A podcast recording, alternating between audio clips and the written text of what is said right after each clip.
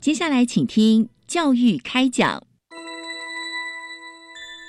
越学越多，越学越好玩，越学越多，越学越好玩。如果教育是春雨，我希望能滋养每一颗种子；如果教育是阳光，我希望能活络伸展每一株幼苗。聆听学子心声，分享教学心得，关怀环境变迁，扩大教育资源的平台。欢迎收听李大华主持的《教育开讲》，教育从倾听开始，一定划得来。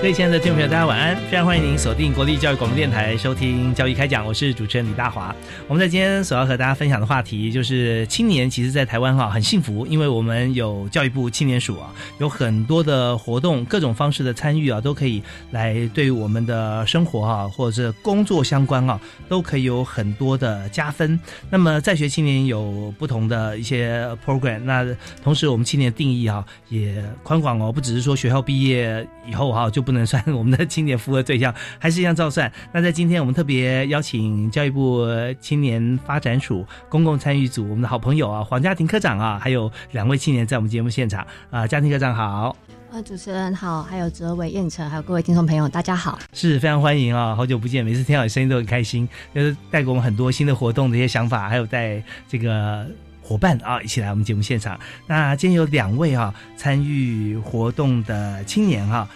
这两位呢都是参加今年青年好政联盟的朋友哈。第一位是欧哲伟，哎，哲伟好，主持人好，科长好，在场各位听众朋友大家好，非常欢迎您。另外一位是黄彦辰，呃，主持人好，科长好，然后各位听众朋友大家好啊，彦辰好，是好。那我们在今天节目一开始呢，我们想先请教一下黄科长啊，来谈我们今年的这个青年好政联盟的活动啊，因为我们今天这个活动是有一系列嘛啊，那呃是先跟听众朋友来介绍一下。好，那我们今天最主要的要介绍的就是我们一个大专校院学生会的审议民主培训跟推广。那这一个计划呢，最主要我们是从去年度开始。那去年它最主要它是呃以审议式民主的方式来进行培训。那最主要我们是截取里面其中一个参与式预算的一个精神。那希望呢就是把这样的一个学生会的审议培训的一个精神带到校园里面去。因为其实我们在这几年有发现说，就是我们自己本身呃青年署所办理的活动，还有一些民间团体所办的活动，我们有发现就是学生会他们其实在校园里面有遇到一些问题、嗯、那这些问题呢，比如说会费收不到，然后还有就是学生会的同额竞选过高，或者等等的一些相关的问题、嗯、那我们是觉得说呃，这些问题其实跟我们过往在推动社会上的审议民主的一个讨论，它会有类似一个背景跟脉络。那我们觉得就是现在在社会上的审议民主的一个趋势已经也渐趋成熟，那或许我们可以就是跟学生会们合作，然后透过这样子一个在校园里面推动审议的过程，然后能够协助学生会在校园里面来去持续的一个发展。嗯哼，对。那今年我们最主要就是会把去年的参与式预算改成一个审议民主培训。那最主要也是呃，我们去年的一个培整个培训的过程当中，那我们有看到就是同学们提出来的计划，那也触发了我们自己想要就是觉得说，它可能不是只有预算分配的问题，它可能会有更针对制度层面上的问题，像是呃彦辰他去年他提出来的一些企划案，就也是促使我们今年改成一个审议民主企划就是培训的一个契机。那另外一方面呢，也是呼应到我们教育部刘正刘梦琪政务次长，他今年就是在二月初的时候跟我们全国大专校院学生会的会长跟议长们有一个座谈，那就是希望就是能够协助学生们在校园里面的师长们就是有更多对话，还有一个参与校园事务的一个机会。那所以说我们就是后来在事后在讨论的过程当中也发现说，就是校园宿舍的还有校园议题的改善会是一个就是最主要的一个可以实际上面落实的一个议题，所以我们今年的培训的主题呢，也放在宿舍公共空间改善跟学习空间的改善。嗯，是，所以我们在这个审议式民主的推展的过程当中啊，我们发现说，只要我们开始来来推动的时候，就很多的资源可以进来。那资源不是说都是要有一些像是呃经费啦，或者说呃一些物资啊，这个资源往往胜过我刚刚所说的这几点，它是一个参与度的资源、议题发想的资源啊，那都会让我们整个活动啊推展出来它的意义跟价值啊越来越高。那所以在今天呢，我们也很开心有两位朋友在我们的现场哈、啊。那我就想分别询问一下啊，那刚好提到说在呃燕城这边是有我们提企划案嘛。对啊、嗯对，那提企划案一定是我们有些看到一些事情，然后有些想法想要做改变，所以就想请教一下，就当初是什么机缘之下哈，有接触到审议式民主哈？那特别是这个呃参与式预算，那你提这个企划案当初是为什么有感而发？呃，其实因为自己是就读政治系嘛，那其实在呃大一到大四就是在念书的过程中，就会接触到不同的民主理论。那其实，在蛮早期就有接触到审议民主的部分，嗯，对。那到大四就是因为自己参与学生自治，然后后来就是在大四那一年去当学生议会的议长，嗯，对。可是当时我们校内的选制状况是那时候是选不出会长的，嗯、那, 那是在哪一所学校？哦，东吴大学，东吴啊，对。那就是也会觉得说校园内的同学参与率没有很高，嗯、那不一定说是参与学生会或是学生自治，就可能包括连社团啊、系会啊，或是甚至一些比较康乐性质的活动，就是其实同学。觉得参与率都很低，嗯嗯，为什么会这样呢？就我们也不知道为什么会有这个原因，嗯、那可能跟我们学校的地理位置也有关系，就是它在一个比较偏远的地方，哦，靠近故宫嘛，对对 对, 对, 对下课的时候大家可能就纷纷就离开了，对，就鸟兽散，所以就觉得校园就变成一个上课来，然后下课就走的地方。嗯、那我们觉得就是这样子的状况会让同学之间很没有凝聚力，然后彼此之间会有一种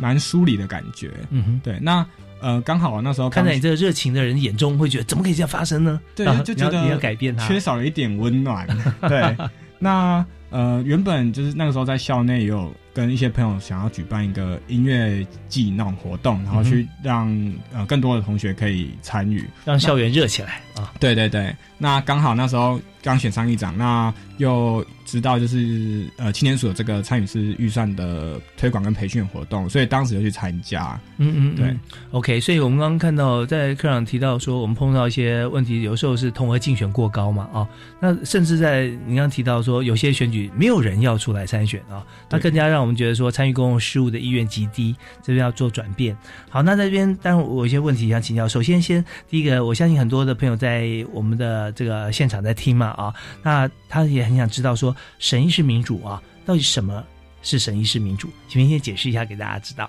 它比较像是去弭平，就是可能过去有直接民主跟单一民主之间的一种不足。嗯、那可能直接民主就是哦，大家对于某个特定议题，我们就是投票去决定要或是不要。那单一民主可能就是呃比较常见是选人嘛，像过去我们在校内会选学生会会长啊，选学生议员这一这一些都是、嗯。但是常常就是我们自己作为学生代表，那选上之后跟就是一般的同学，有时候可能因为我们在体制内，那跟一般同学的想法。嗯嗯，有时候待久了会真的会脱节，就是不知道同学在想什么。是，那审议民主就是可以说透过呃，就是把大家找来一起讨论的方式。那嗯，我们也我们也下去跟大家一起讨论，那深耕基层啊，对对对，去了解就是两方到底在想什么，嗯、那再去思考说如何弭平中间大家在思想或是行动上的落差。嗯，所以透过审议式民主的机制，我们就可以。永远都掌握到说，呃，最需要我们表达意见的这些同学或者说朋友们啊，他们真正想要的，他们的心声是什么，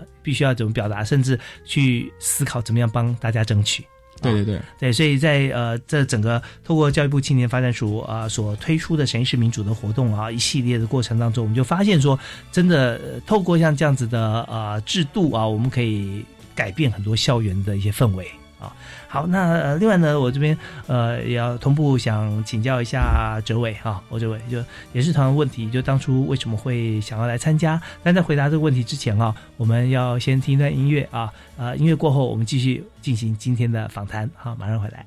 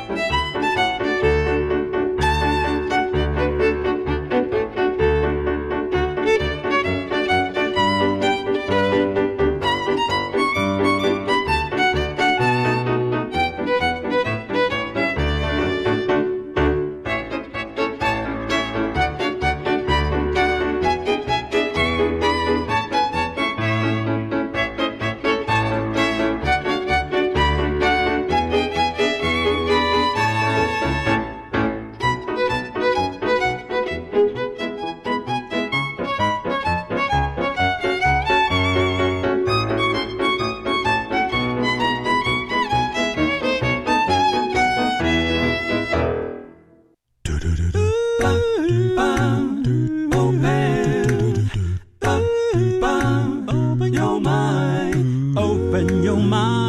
就爱教育电台。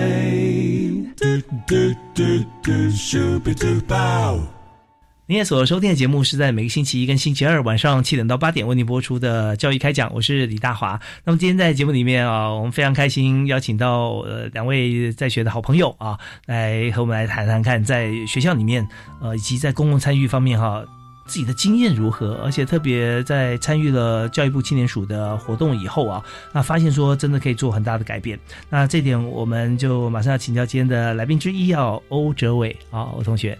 主持人你好，那我会接触到参与式预算跟审议式民主的机缘呢，是来自于在去年暑假、嗯、那教育部青年署这边青年发展署这边有举办一个审议式民主的培训、嗯、那其实对一般大专院校的体制来讲，我们大多数的学生自治团体都是三权，也就是我们俗称的代议政治、嗯、就是透过学生直接票选出议员、议长或者是学生会的会长、嗯、那去做包含活动看预算上面的执行、嗯、那在这个整个审议式民主的执行过程当中，它其实会给我们这群学生自治的参与者一种很不一样的感受，是你要怎么透过赋予第一线学生多一点的权利，可以直接去决定某些事情、嗯、来吸引这些学生参与公共事务的热忱。那会不会觉得说既然他们已经选了我们，为什么他们还要再积极的参与决定？其实刚才彦辰有提到，就是过往在代议政治的执行过程当中，其实不见得每个议题我们都会跟所有的学生一样、嗯、他们可能认同我们在某些领域上，所以当初把票投给我们，可是最后可能在议题上他需要做修正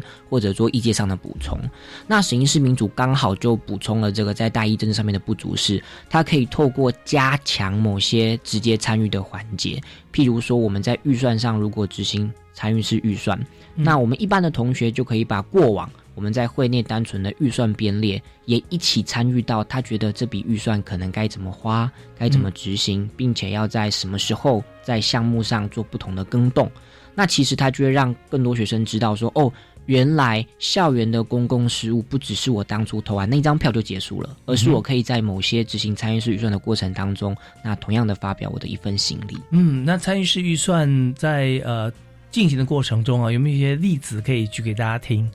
像我去年在中兴大学的时候，我刚好有荣幸提案或就是成为这个教育部青年发展署的试办学校。那我们去年因为刚好适逢中兴大学九十九周年，那即将到百年校庆，那对大学是一件很重大的事情，是，所以我们就有提案征集各个学生去思考，在这个适逢百年校庆之前、嗯、你想要花，我们总共编列了十万的预算、嗯、做出什么样具有中兴大学校园特色的，不管是纪念品也好、啊、产品也好、嗯、或者是任何你想象得到有特色的东西，可以对外去广宣的，没错、嗯、那其实同学给的回馈就非常的多元，会有别于一般我们学生会比较单一的纪念品的形式。学生会我们有多少人？学生会的干部加一加，目前以中心来讲大概四五十个，四五十位哈、哦。对，但是那这次呃参与式预算的这个过程当中哈、哦，有多少同学参与呢？哦，我们投票的过程当中，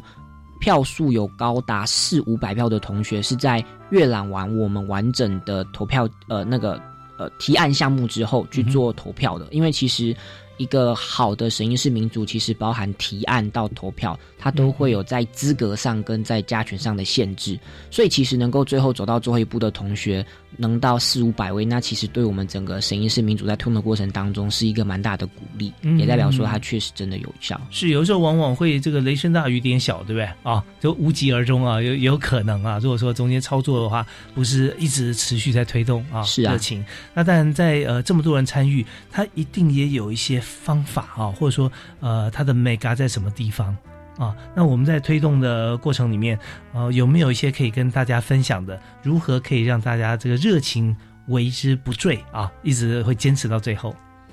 嗯哼，呃，在我去年推动参与式预算的过程当中，其实一开始最遇到的困难是学生其实不熟悉，他会觉得说我在参与公共事务的时候我就只有投票，他不知道说原来审议式民主在透过这样制度上的修正，其实我可以做到超过一半以上以前行政机关的权利。所以我们在前阶段我们有学到一个很重要的一课是，呃，我们在一开始我们要把审议式民主跟参与式预算在制度上或者是权利上的增加，让同学先很明确的知道说，哦，原来透过我的参与我可以做到这么多的事情，那它其实就会让呃高度的增加同学对于公共事务参与的兴趣。嗯嗯，那我觉得之后我们在推动其他公共议题的时候，同学就不会那么陌生，觉得说啊，反正我去听个演讲或者我发个意见，学校终究不理我，学生会终究不理我，那个其实循环是会被改变的。嗯、对对对，那所以这边很好，就是我相信现在也有很多朋友哦，也包含可能有其他学校学生会朋友啊、哦，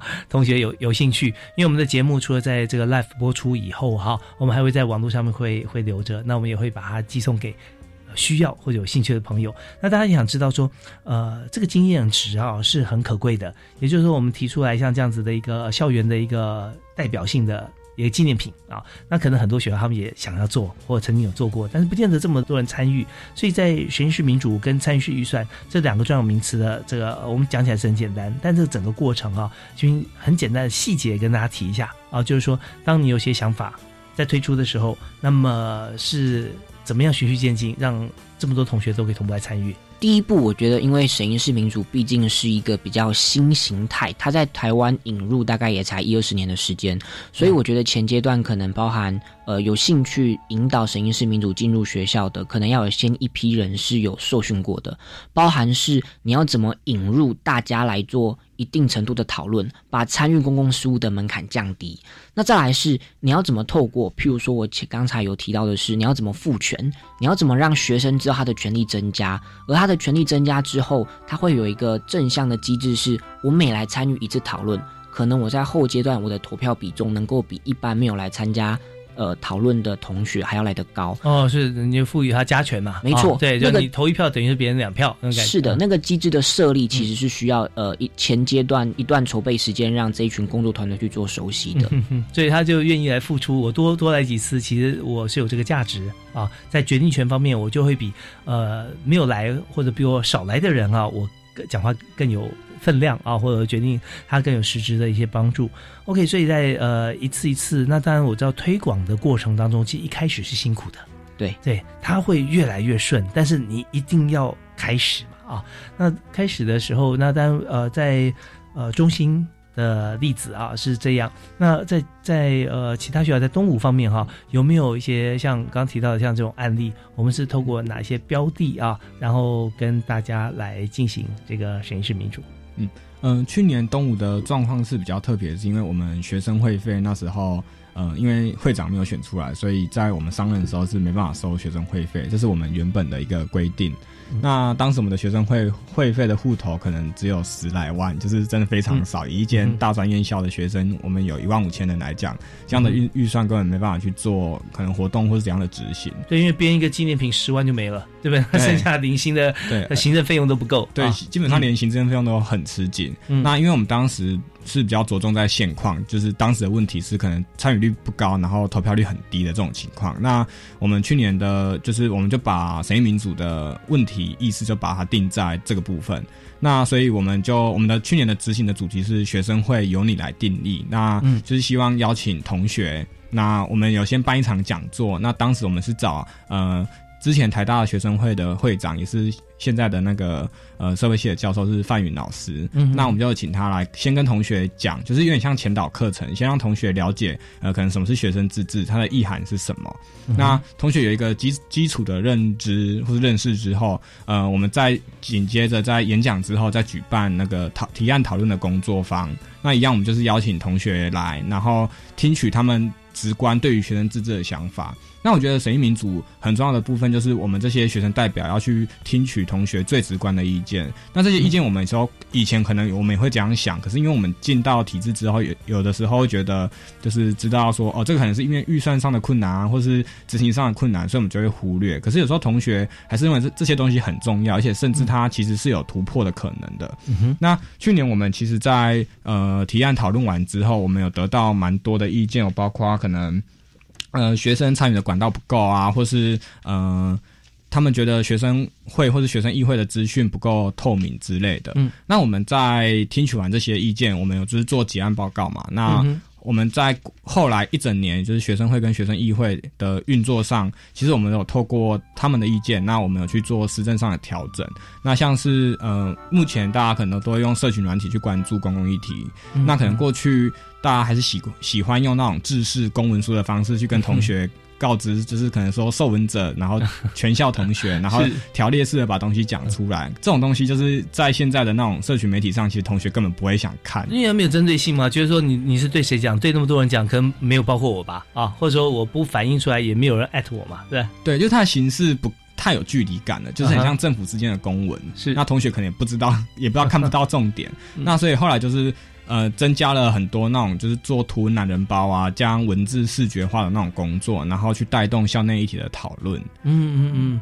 ，OK， 这个懒人包这件事情真的是非常管用，因为它是介于，我觉得这也是一个渐进的过程当中的可以使用的工具啊，它不是那么针对性直接赖给你，然后也不是说这个呃。各位啊，全体同学啊，这样子，他是说，如果你有一点兴趣，他甚至可以当作尝试啦。你有兴趣可以下载这个懒人包啊，你看完之后呢，留一个可以回应的地方，你也可以从这边寄你的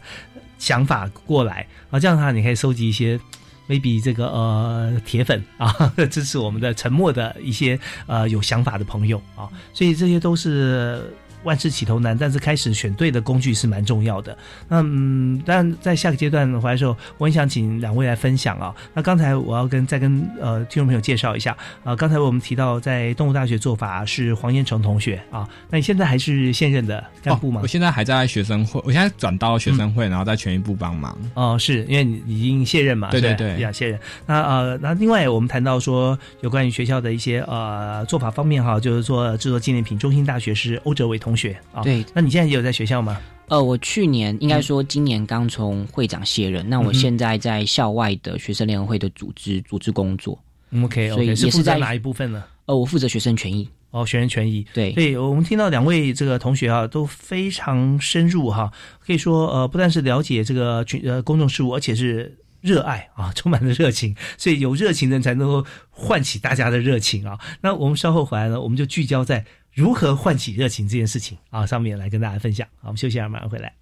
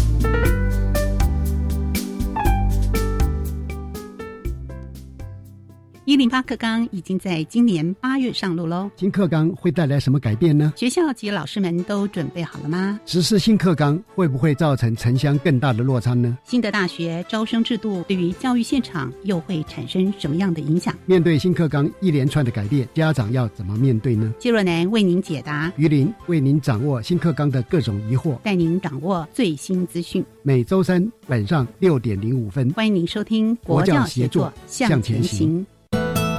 大家好，大肠癌真普遍，每二十人就有一个人有大肠息肉，可能会变成大肠癌。并休息爱少吃烧烤红肉，多吃彩虹蔬果，控制体重，多运动。李家爱定期筛检，及早发现，及早治疗，好够今后哦。大肠癌不免怕。以上广告由国民健康署提供。姐姐，我们老师说要多吃含纤维的食物，你在外面吃饭要注意有没有纤维哦。啊，为什么要吃纤维食物？因为纤维除了可增加饱足感，作为体重控制好帮手之外，也可以帮助排便，作为肠道的清洁工，降低罹患肠道疾病和慢性病的风险。好好好，我会记住老妹的叮咛，我去宿舍咯。以上广告是由教育部提供。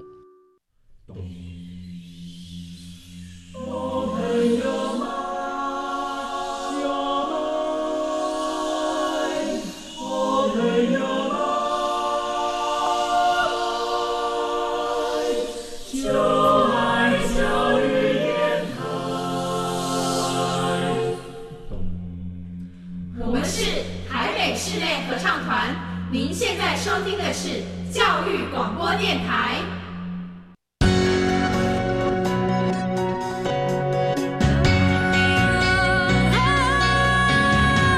Open your mind， 就爱教育电台。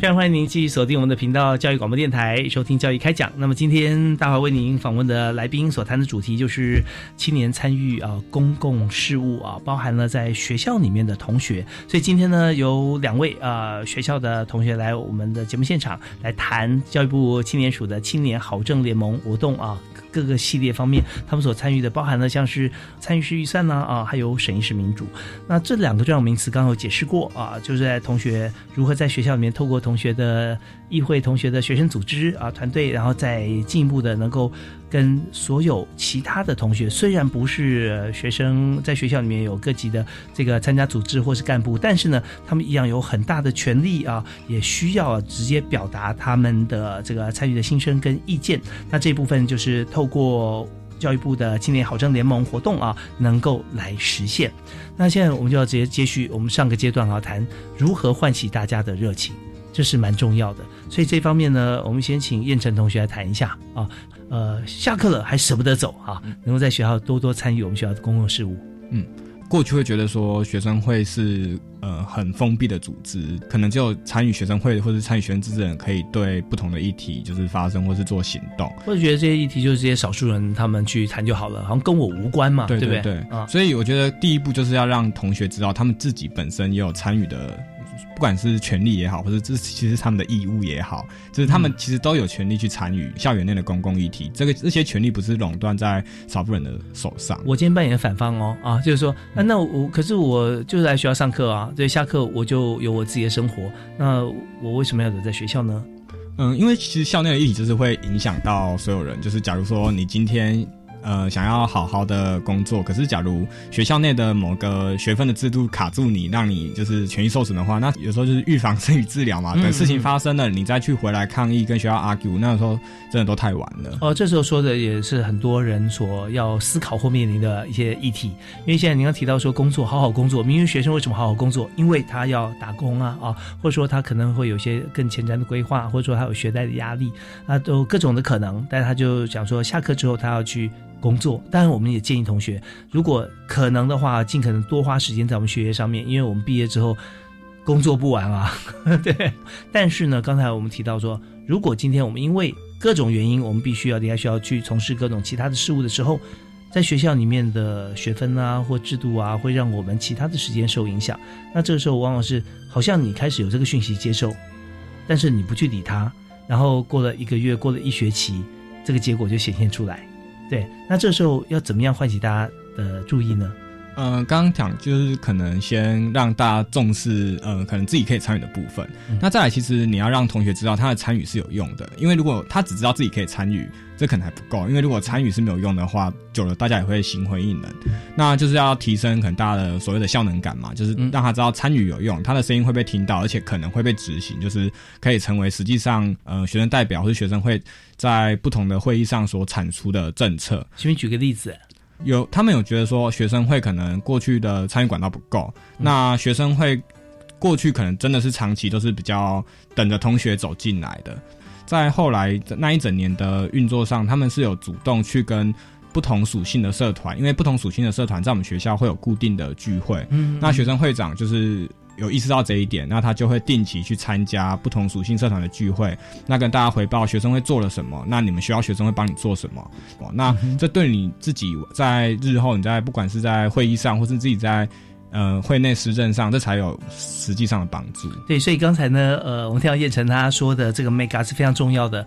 如果说我们要提高学生参与度，但是我们知道放眼全校这么多同学，每个人有不同的想法、不同的需求、不同的困难、不同需要解决的地方，那我们怎么样去着手？所以我们就从大处来着手嘛，啊，就从社团开始。那社团其实也不少啊，几十个社团跑不掉。嗯哦，其实都破百个，破百个了，破百个，破百个。那我们就来看，呃，当然我们公共参与就以人数来讲是一个点啦，啊、哦嗯，哪一些社团人数最多啊、哦？我们来看，从这边的开始来关心。嗯、好，那这是这是一个重点方式。那刚才稍早的时候，哲伟有提到说，我们给他赋权，对不对？只要你来参与，我就让你的行为可以加权啊、哦。那有没有还有其他的一些案例，就是说怎么样来增加大家的参与率？其实呃刚才彦辰讲得很好，大多数的同学对于公共事务呃不参加，大概就是这两个原因，一个是他发现自己的权力不足，第二个是他就是没兴趣。所以呃当我们现在是学生产生出来的意见领袖，那负责帮学生跟学校在做沟通的时候，我们有时就会思考的是，那我们要怎么去解决这两个学生对公共事务冷漠的原因。所以其实呃包含呃，刚才我跟主持人提到的是赋权，它其实赋权会带来一个很重要的意义是，很多的没兴趣其实是来自于他没有关注。嗯嗯，譬如说，当我今天不知道，其实我可以把我的意见提供给学生会或提供给校方来做建筑物优先改建的顺序，或者是活动举办的分配的时候，他就会不知道说原来我可以做这件事情，那我不知道，所以我没兴趣。嗯，嗯，可是当他参加一次两次之后，发现诶，原来今天我透过参与学生会的意见讨论，而学生会最后的意见把我的意见采纳进去，而呈报给学校，学校觉得有道理的时候，我觉得我上课的环境，譬如说可能教室的桌椅，它就变成优先被学校改善的经费项目之一。嗯，那其实学生就会明显的感感受到说，第一个，诶，原来我有能力；第二个是我有能力之后，我在意的东西已经不像以前是我不知道原来这个东西是能够被改变的。嗯嗯，那他就会慢慢的从这种接触的过程当中燃起兴趣，是，那他就会变成是一种循环，是我有权利我改变，而我改变之后我发现我有更多的权利，然而我更想改变。嗯，那我觉得其实这不止在学生会里面，我觉得包含整个大学毕业之后，我们踏入整个公民社会，大家参与政治本来就会有程度上面的多寡。嗯嗯，那我们没有办法直接的把大一政治拆成全有跟全无，就是你不是大一士，嗯嗯嗯，你就只投票，而你是大一士，你就要负责全权的呃决定。我觉得整个公民社会，包含我们在校内做学生公共事务，都应该要适度的把这种事务的分配有程度化的区分。我对这个议题有兴趣，而我就是这个议题里面在审议式民主里面能够多一点发声的领袖。那我对那个议题没有兴趣，没关系，我就可以默默的看。但只要大家知道是，如果我今天我想发声，我有这个权利，而我的权利能够被尊重采纳，我觉得大家对于议题的接纳程度，公共事务的参与兴趣，它就会有一个很正向的提高。对，这真的是非常重要的事情，因为我们看到现在在一般的就是说呃社会上面啦，就毕业出了学校以后，似乎很多人还是呃有这样全有全无的概念或实际上做法，因为真的除了投票，投完之后他就不会再去高度甚至低度关心他所在意的一些政见的落实与否啊。那或者他认为说人为言轻，或者说我已经找了人，我已经投票给给给对方，给给给我心目主义的这个呃民意代表，他应该就来负责这件事情就好了啊。但这样子的话，其实相对来说中间其实还是有很大的一个区块，一般的社会人士可以来参与的，没错、啊，可以来呃增强力道啊，来推行往这个方向来走。那么在学校如果让同学有这样子的经验的话，对未来的民主社会可以说是帮助非常大。没错啊，你说的没错，好有力哦，你一定很有感啊？为什么？我在学校这两三年参与公共事务的过程当中，其实会慢慢看到学生的转变。当他发现说学生会关注的是不单单是自己在圈子内封闭的执行事务，而是尝试着把学生从陌生拉进公共领域里面，跟学校产生火花跟碰撞。其实你可以明显的感受到学生的改变，他对于校园的关注程度已经不是譬如说刚才主持人开玩笑说我来学校就是来念书的，他会发现说我对这个学校的投射，它会变成是一个我这四年要在这边好好生活、嗯、那我想要一个什么样的生活环境，可能从教室，从社团，从宿舍，它会变成它会慢慢想要去破坏一个自己觉得呃看起来很舒服，生活起来很愉快的地方。 嗯, 嗯, 嗯那其实对我们在第一线从事公共事务的人来讲，其实那个感动是很很很很难以言喻的。你会发现说你已经不是在单件事情上做出改变，而是整个氛围随着体制跟整个学生会在拉拢的过程当中，它是有慢慢在转移的、嗯、那它是一个我们觉得朝正确的方向走。是在这整段谈话当中，大家会听到两位同学的热情哈，这欧哲玮同学跟黄彦成同学。那么在我们在职场上面，像我在人银行多年，那我一直会大家会问我，我去学校做很多的像分享啦、讲座，有同学问我，或者说求职者问我，怎么样在呃面对工作的时候，你应该是用什么样的态度啊、心态？其实我我常会跟呃大家分享说，如果你今天在一家企业里面工作啊，不管是各行各业，你进去第一天，你就要觉得说你是老板。如果你今天是这家公司的董事长、总裁、总经理，那你会怎么做？所以这样的话，你会唤起自己的热情啊，要要 ownership。如果说你是国家的主人翁，或者说是未来的主人翁，那觉得好像很空泛。主人翁要做什么啊？那你说我我是总统，或我是院长，或者 maybe 也可以，就是说你可以想想看，如果你有这样子的一个责任或权利，你怎么样把这个环境变得更好？啊、呃，那呃，这方面当然就是呃，大家都都可以来呃回答这个问题。那这先请这个呃彦成可以来回答一下。像呃在从事学生活动方面哈，你会有这样子的感觉，还是说你把自己定位在什么地方？你说在学生自治的场域里面嘛？嗯、是，呃，应该这样讲，就是嗯，可能自己不是说就是执行完参与式预算的或是审议民主的讨论，其实不是希望说大家可以来学生会或是用学生会的方式做事，而是希望说透过这种呃带讨论的方式，那去能够唤起同学对于公共事务的热情嘛。那其实我们当时活动最最高的那种最远程的目标是每个人都可以用每个人自己喜欢的方式，或是用自己擅长的方式去对公共议题表态。那你不一定要加入学生会，你自己在校内也可以做呃不同议题的倡议啊，或是参与或是行动。那学生会只是众多的媒介之一，它不是一定要整合就是校内不同同学的意见，那就是希望透过这种方式尽量去把可能过去觉得呃高高在上的学生会，就是可以跟走入人群嘛，跟大家走在一起。嗯哼 ，OK， 好，那我们这边也要再听段音乐啊，我们也思考一下，呃，大家现在在不管是在学校里面，呃，在任何的组织或者公司，呃，我们怎么样来看待自己的权益，或者说我们有没有呃唤起自己的热情啊，能够帮自己或者说帮我们的团体啊，可以争取更好的一个环境或者空间。那么今天在场的两位同学啊，其实都有非常丰富的经验啊、呃，在执行的过程当中，自己做跟看别人做，然后从旁指导，其实都会有不同的收获啊！大家多方都会有很多的收获。我们稍后回来谈一谈这方面的经验，也包含经验传承。我们休息啊，马上回来。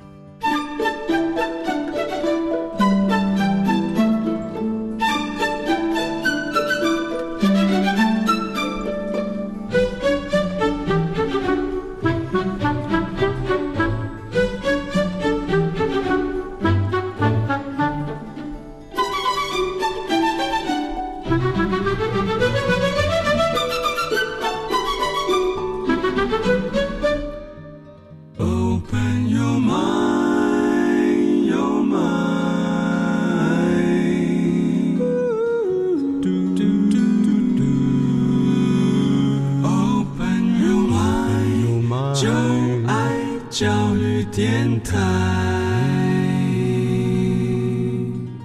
在今天节目里面，我们和大家畅谈审议式民主。在今年啊，呃，教育部青年发展署所推动的活动里面，我们看到很多亮眼的成果。那今天特别有两位同学，欧哲伟以及黄彦成同学在节目现场。他们不但是自己亲身参与在学校里面的一些公共事务，参加了组织啊，学生组织啊，同时呃，经过了淬炼之后啊，回头也会辅导学弟妹啊，来看怎么样可以在这条路上啊走得更加的稳健，然后让学校可以更加的，就学生跟学校之间的关系更加的活络。好，那我们在这个阶段，我们最后大概有十分钟的时间，向今两位同学分享一下自己做跟从旁观察跟辅导啊，我们有哪些的心得啊？对，先请东吴大学的黄彦成同学。嗯，那因为我觉得其实担任业师就是辅导的角色，嗯、其实是比自己提案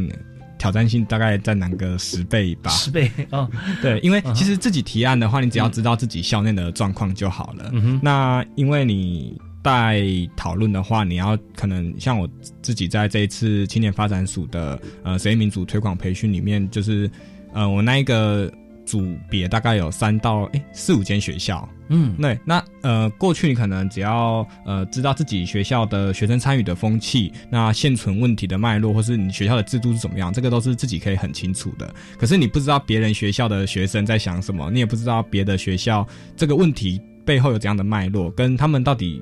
在制度内有没有办法透过就是他们自己的方式去解决。嗯、你会发现这你所辅导的四五所学校呃的想法，包含地缘关系啦，哦，包含所要讨论议题，跟你原先的学校在东吴是有很大的差别吗？对，而且有时候自己会不小心用自己在东吴的处理事情的方式，嗯、或是很直觉的去切入说，我就觉得这个问题可以这样子处理，可是呃每间学校的状况不一样，就是不能这样太武断的去指导说，呃，要怎么处理会比较好。怪不得难十倍啊！因为本来想说业师嘛，就以过于过往的经验来指导现在的问题就好了，就发现说很多时候是完全不合。对，有有没有类似的例子可以跟大家分享？有一组是我带的是呃东华大学，那他们当时是提说他们，因为他们校园很大，在花莲啊，嗯、对对对，在花莲。那他们是提就是校园内的可能交通的空间的分配，因为他们学生比较多是骑机车，嗯、那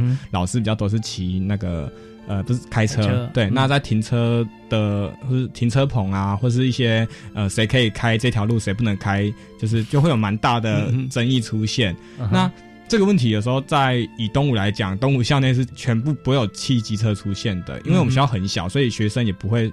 在 学, 学校里面骑骑车上课。对，如果一旦是跟东华讲说，哦，学校进校门之后禁止在在骑车开车，那可能大家走路走死了，对。对啊，嗯、另外一组是文藻大学，那他们是提的是可能校园内社团空间不够的问题。嗯，那东吴其实有相同的问题，但是其实处理的路径可能不太一样，因为像有些学校他们可能学生会对于社团有很大的权限，他们可以管社团的经费啊，嗯、或是呃社团的一些说评鉴也好，可是有一些学校的社团跟学生会其实是蛮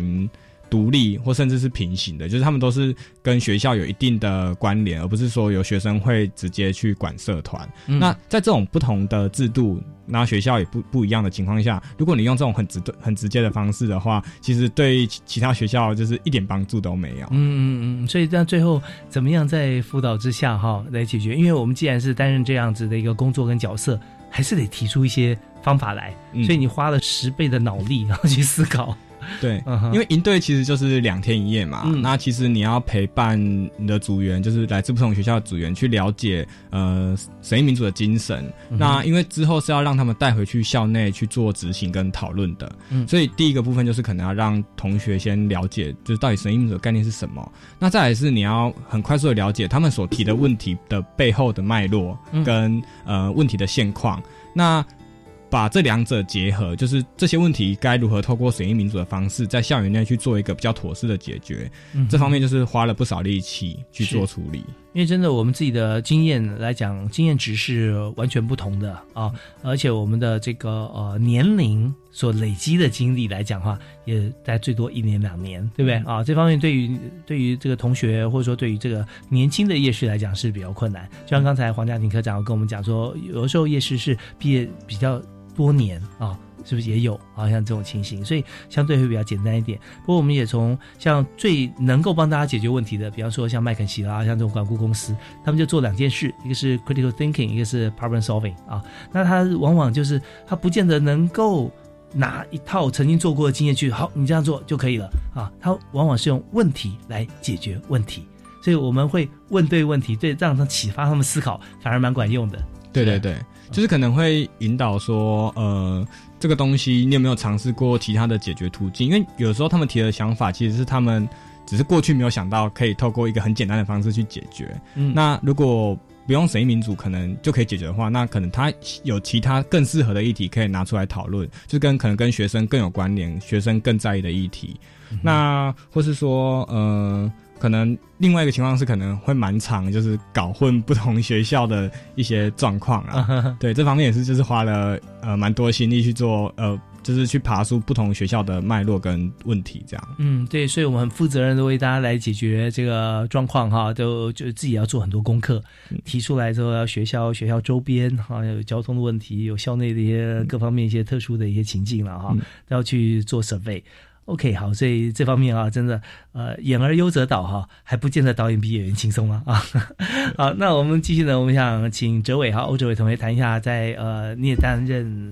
辅导的角色嘛，对不对？我有以讲者的身份回去跟学弟妹分享关于参与式预算的时候执行上的一些难题。嗯，那我觉得我回去，其实我在心境上是蛮喜悦的，因为就如同刚才。呃，主持人跟燕城这边都有提到，其实参与式预算在执行，它会因为个案会有蛮不一样的地方。嗯，那包含过往参与式预算，它第一个引入台湾的执行，其实是在社会，包含说在乡镇市的时候，要怎么透过乡镇市大家呃市民对于整个居住环境的想象去做改变。嗯，那所以这一次大概是比较少数比较新颖的，是从教育端引进学校里面做参与式的改变。嗯，那我觉得在呃我去年在受训的时候，我带回学校做其实蛮挫折的，因为你知道理论是一回事，你听得懂整个程序是一回事，可是实际上你要把这样的理论从社会端引进教育端之后，你会遇到的挫折跟瓶颈真的是你要走过才知道。譬如说哪些时间应该要加长，哪些时间应该要卖力宣传，哪些时间应该要解释得更加详尽，因为学生并不清楚。嗯，那我觉得这一次我回去的时候我蛮喜悦的，就是我觉得我是用一个引路人的身份，就是我告诉下一届的学弟妹说，诶，你们可能在过往的哪些时候会遇到什么样子的问题，那你要特别小心。所以我觉得呃，虽然说今年我没有再继续执行校园内的参与式预算审议式民主的专案，不过我觉得至少在推广参与式预算的过程当中，在那个经验上的分享，它一样是一个不可或缺的地方。 OK， 你刚我相信你在谈这段谈话过程中，你脑海中闪过无数的画面哈，是不同的情况，不同的解决和不同的分享，尤其是对于同学的建议，因为你走过这条路嘛，你知道说呃，这边小心一点，这边慢一点啊，那边要快一点啊，这样子不同的议题，但是可能需要关注的点有些是一样的。对，是没错，像呃，我记得有一个外校的学弟们问我那个问题，我觉得蛮有趣。他说：“呃，学长，你在执行审议式民主的过程当中，你觉得最困难的是什么？”嗯，我说困难是什么？其实我很难回答你。不过，既然大家都在推动审议式民主，其实它有一个共同目标，是我们想要提升大家对于公共事务的参与率。那我说，其实这个过程很辛苦。因为其实你会遭受很多的不认同、批评跟谩骂，嗯，所以我说实际上会遭遇什么？呃，在事实层面上面的挫折或者争议，这个我们先放在一旁。但我那个时候就跟学弟妹说，我想给大家一个很正确的观念是说，大家要坚持。如果把这样子新形态的观念或者制度引进校园的时候，这种你接触到新理论的同时，你能够觉得你在让大家往一个好的方向前进，你相信自己，相信大家，你能够不中断放弃，它其实是一个很重要的态度。嗯，所以我觉得在这种经验的分享上，就会让我觉得蛮欣慰的。是，当然你刚刚提到呃做大事啊，或者说你去做一件事情从零到有，因为开创型哈，啊，不管是议题啊，还是各方面啊，创业啊，那你要提到批评啊、谩骂啊、不信任这些，它往往有时候会先后和同时发生。那是什么样力量可以支持大家可以就说呃忍受啊，或者说去突破？那有一个坚强的团队，哪怕只有三人五人，是不是很重要？那这个团队怎么样会凝聚共识，超越互相取暖哦，是有共同理想啊、哦，是怎么做？我觉得这真的就是审议式民主，也跟他有很大的关系是，我觉得最大的两个重点就是谦虚跟坚持。那坚持我刚刚讲过，另外就是谦虚，就是你要一直不停的讨论。审议式民主的有一个核心概念就是大家都有平等的发言权、嗯、很多时候我们在社会上或校园里面讨论事情的时候，我们会比较用精英角度的视角去解读很多事情、嗯、可是审议式民主它在前阶段有一个很重要的重点是，不管你是谁，不管你的背景有多强，大家都应该有相等的时间，大家都应该有平等的发言机会，把你想说的话说完。那其实在这样的循环机制之下，就算我们接受到外面的人，譬如说不认同也好，谩骂也好，一来是我们会认真的听是不是我们哪边真的沟通做的不足、嗯、另外一部分是我们也会试着希望的是，我们在公关处理，我们在对外宣传上，我们也要尽可能做到让别人知道原来我们的初衷跟你的理解可能有落差，那我们要去怎么样把这样的误会做解释、嗯啊、所以当一个制度面成立的时候啊，每个人都五分钟好了啊，或三分钟，那大家可以畅所欲言，那剩下是修养问题。你可以谩骂我三分钟，我可以好好跟你解释三分钟，对不对啊？那大家会觉得说，在整个过程中只要形塑出来，而且每个参与的人都会自己心中的这把尺会非常的一致啊，到时候会发觉说，哎，谁最谦虚又很坚持，然后呃又很有办法，然后有 nice 对大家都好。Well， 它它就是一个好的议会的形成，对、哦，就是我们塑造了一个很棒的对话空间啊，太棒了！相信很多朋友在呃收音机前面可能已经毕业多时，但现在听到说我们教育部青年署能够在学校里面推动审议式民主啊，我们的公共参与啊，能够有这样子的一个成果，同学可以侃侃而谈啊，我们从中也可以有很多收获。所以在今天呢，我们节目最后啊，剩下短短的时间，我们希望黄嘉庭科长啊，呃，能够带给大家这么好的一个呃制度的推行，那也我们做一个结论。好，从回归到我们一开始，我们最近的一些就是